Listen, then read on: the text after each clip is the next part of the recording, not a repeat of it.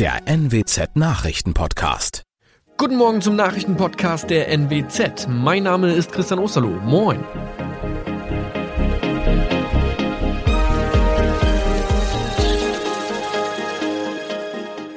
Und das sind unsere regionalen Nachrichten am Morgen. Bäume am Oldenburger Harrenufer gefällt. Diebstahlserie von E-Bikes endet mit langen Haftstrafen. Und schwerer Verkehrsunfall nach Verfolgungsjagd in Oldenburg. Seit vielen Jahren wird bereits über die drohende Fällung der Rot- und Weißdornbäume am Oldenburger Haarenufer gesprochen. Am Montag war es nun soweit. MitarbeiterInnen und Mitarbeiter des Städtischen Amt für Stadtgrün rückten mit ihren Kettensägen an. Der starke Befall von Birnbaumprachtkäfern ließ der Stadt keine andere Wahl. Die Bäume wurden nach dem Abtransport geschreddert und dienen nun als Brennmaterial in städtischen Öfen, beispielsweise für die Gebäude des Pflegebezirks Nord im Großen Bürgerbusch.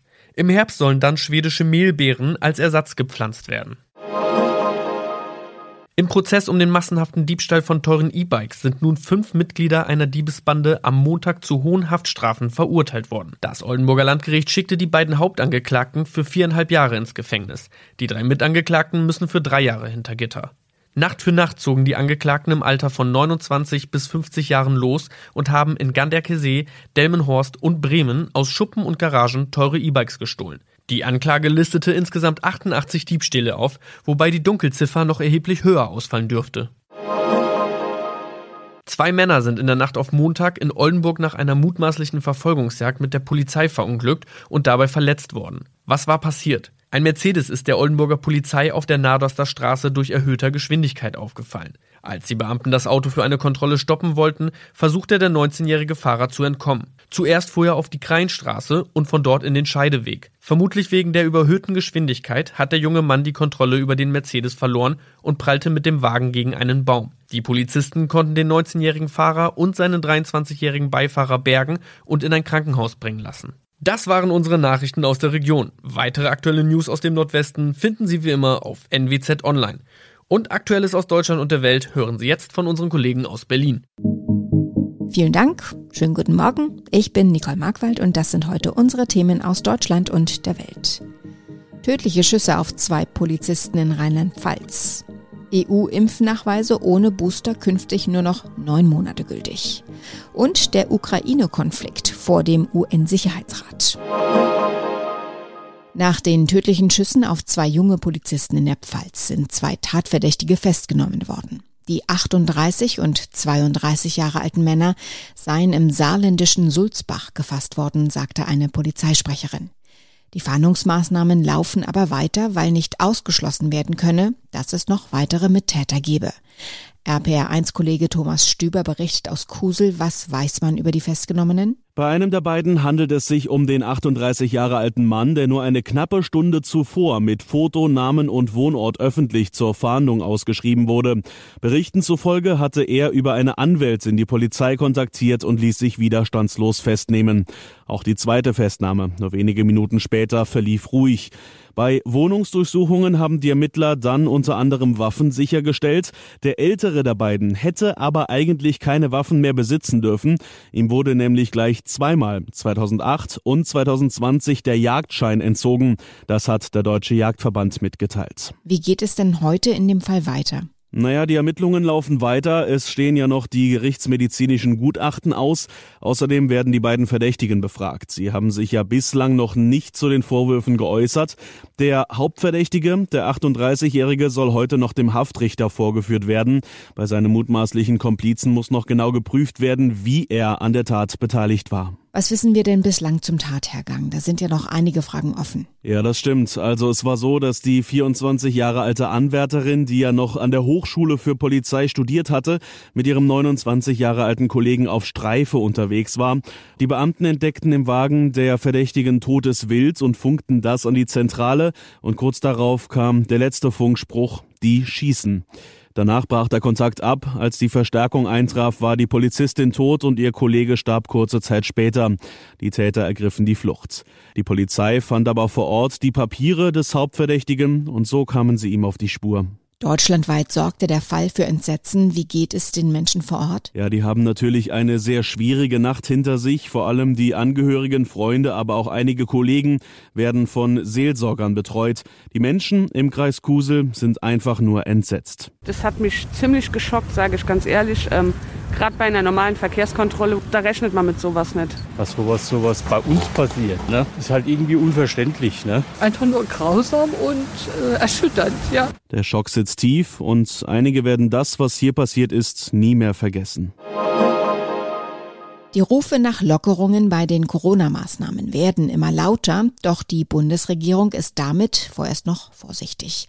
Gestern haben sich die Gesundheitsminister der Länder zusammengeschaltet und über die Priorisierung bei PCR-Tests, den genesenen Status und weitere Lockerungen beraten.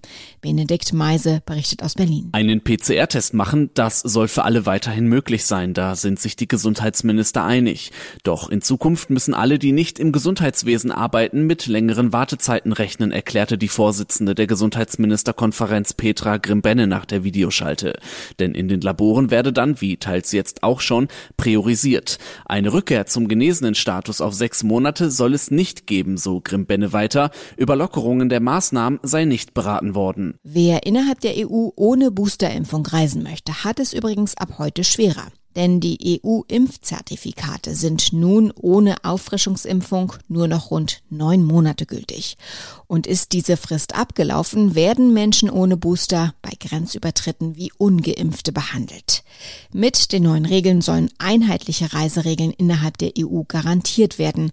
Sarah Geiserde berichtet aus Brüssel, worauf müssen sich Reisende durch die Änderungen ganz konkret einstellen? Also für Geboosterte ändert sich nichts. Der Impfnachweis bleibt ohne Beschränkungen gültig. Stand jetzt, muss ich dazu sagen. Das könnte sich natürlich in der Zukunft ändern, wenn es zum Beispiel wissenschaftliche Erkenntnisse über die Dauer des Impfschutzes nach dem Booster gibt.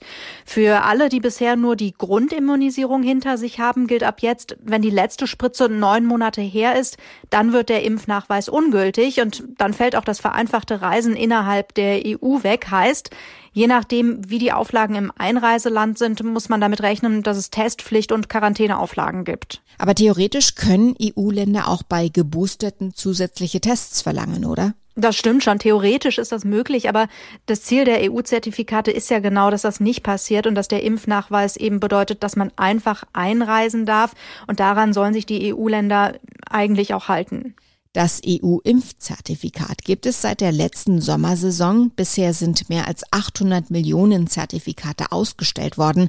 Hat sich die Einführung des einheitlichen Nachweises in der EU also bewährt? Ja, man kann da auf jeden Fall von einer Erfolgsgeschichte hier aus Brüssel sprechen. Die Covid-Zertifikate der EU umfassen ja nicht nur die Impfnachweise, sondern auch Nachweise über Corona-Tests und eine überstandene Corona-Infektion.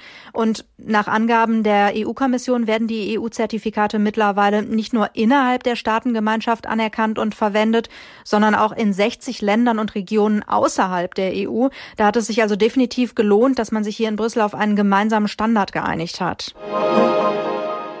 Der Ukraine-Konflikt war gestern Thema im UN-Sicherheitsrat. Es war die erste öffentliche Konfrontation beider Seiten vor dem UN-Gremium. Die USA und Russland lieferten sich einen Schlagabtausch. Der Westen wolle Krieg, behauptete Moskaus UN-Botschafter. Seine US-Kollegin hielt dagegen. Die USA verlangen einen Rückzug der rund 100.000 russischen Soldaten. Tina Eck berichtet aus den USA. Aggressionsdrohungen an der ukrainischen Grenze sind eine Provokation, argumentieren die USA. Die UN-Botschafterin sprach von der größten Truppenmobilisierung in Europa seit Jahrzehnten. Die USA hatten das Treffen im Sicherheitsrat beantragt, um den diplomatischen Bemühungen mehr Nachdruck zu verleihen. Außerdem hätte eine klare russische Absage an einen Einmarsch auf dieser Bühne offizielleren Charakter. Russlands UN-Botschafter beschuldigte den Westen der Provokation. Der rufe geradezu nach Krieg. Wir können nicht ohne sie, aber sie nerven uns unheimlich. Passwörter. Deshalb schauen wir heute in unserem Tipp des Tages darauf, denn natürlich brauchen wir viele, am besten immer wieder neue und sicher sollen sie sein. Nur wie soll man sich die ganzen kryptischen Zeichenfolgen merken? Zum heutigen Ändere dein Passwort-Tag versucht Ronny Thorau mal ein paar Tipps. Ronny, wie sähe denn der optimale Passwortschutz aus, den wahrscheinlich die wenigsten von uns machen? Ja, optimal wären lange Passwörter, also 15 Zeichen aufwärts, für jeden Account ein anderes, mit Groß- und Kleinbuchstaben, Sonderzeichen und Zahlen. Außerdem waren immer möglich Accounts mit Zwei-Faktor-Authentifizierung nutzen, also zum Beispiel mit zusätzlicher SMS auf Smartphone. Und dann immer schön Nachrichten checken, ob Seiten gehackt wurden oder Datenflöten gingen und dann da immer schnell das entsprechende eigene Passwort notfalls ändern. Okay, und wie sieht's nun in der Realität aus? Naja, manche haben ja vielleicht gelacht noch über diesen Gag hier im Star Wars Parodiefilm Spaceballs. Ich sag's Ihnen, die Kombination ist eins. Eins. Eins. Zwei. Zwei. Zwei. Drei. Drei. Drei. Vier. Vier. Vier. Fünf. Also so eine blöde Kombination habe ich noch nie vernommen. Das ist ja komisch. Ich habe dieselbe Kombination an meinem Koffer. Aber genau so sieht die Realität aus. In der aktuellen 2021er Liste der meistgeleakten Passwörter stehen 12345 oder auch 123456 nach wie vor weit oben. Genauso auch das Passwort Passwort oder auch naheliegendes wie Hallo oder Schatz. Wie lange knobeln Hacker an sowas? Ja, Bruchteile von Sekunden. Denn was vielen vielleicht nicht so klar ist, heutige Computer und Server, die können bei Hackerangriffen Milliarden Kombinationen in einer Sekunde durchtesten. Und jede Zahlenkombination oder jedes bekannte Wort ist da eben schnell mit durchgetestet. Okay, aber wie kann man nun vielleicht zumindest etwas mehr für seine Passwortsicherheit tun, ohne gleich zu verzweifeln? Ja, also kryptische Passwörter kann man sich noch ganz gut merken, wenn man sie aus den Anfangsbuchstaben eines Satzes äh, bildet. Und wenn man nicht bei jedem Account so eins bilden will, dann zumindest bei den wichtigsten, vor allem beim Mailkonto. Denn geknackte Mailkonten, die können Hacker ja nutzen, um sich über die Passwort-Vergessen-Funktion dann reihenweise Passwörter auch von anderen Accounts schicken zu lassen. Außerdem empfehlen Experten Passwortmanager mit einem Master-Passwort. KeyPass zum Beispiel, geschrieben K-E-E-P-A-S-S, wird vom BSI empfohlen, also vom Bundesamt für Sicherheit in der Informationstechnik. Und man kann also seine Mailadresse testen lassen, ob sie schon kompromittiert wurde? Ja, das empfiehlt sich vor allem bei schon lange benutzten Mailadressen. Die sollte man mal in die Datenbank des Hasso-Plattner-Institutes eingeben, ob die Mailadresse samt Daten schon im Netz rumgeistert. Und wenn ja, dann kriegt man auch Tipps, was man dann machen soll. Es ist ein eher pikanter Streaming-Start. Diese Woche die Geschichte des berühmtesten Sextapes der 90er von Baywatch-Star Pamela Anderson und Schlagzeuger Tommy Lee.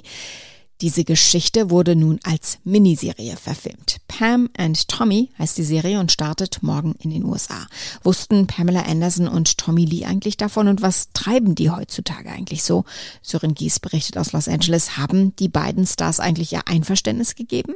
Er zumindest indirekt ja, sie definitiv nicht. Das Hollywood-Klatschportal Entertainment Tonight hat eine anonyme Quelle im engeren Umfeld des Ex-Paares aufgetan, die sagt, die Reaktion der beiden auf die Show könnte gar nicht unterschiedlicher sein. Er ist wohl gespannt, sie eher gekränkt. Was sagt denn das Ex-Paar zu dieser Serie? Na, sie bleibt stumm, aber leidet wohl total. Das Sextape-Drama ist angeblich der einzige Aspekt ihres Lebens, den sie gern ungeschehen machen würde. Er sah die Dinge schon damals gelassener, hat jetzt zu Entertainment Tonight gesagt, er kenne den Schauspieler, der ihn spielt und der habe ihm versichert, die Show habe eine gute Perspektive. Die Story sei ja an sich auch cool, aber das Ganze damals zu durchleben, das sei was ganz anderes gewesen und das sollten die Leute auch sehen, findet er. Soweit das Wichtigste an diesem Dienstagmorgen. Ich heiße Nicole Markwald und wünsche einen guten Tag.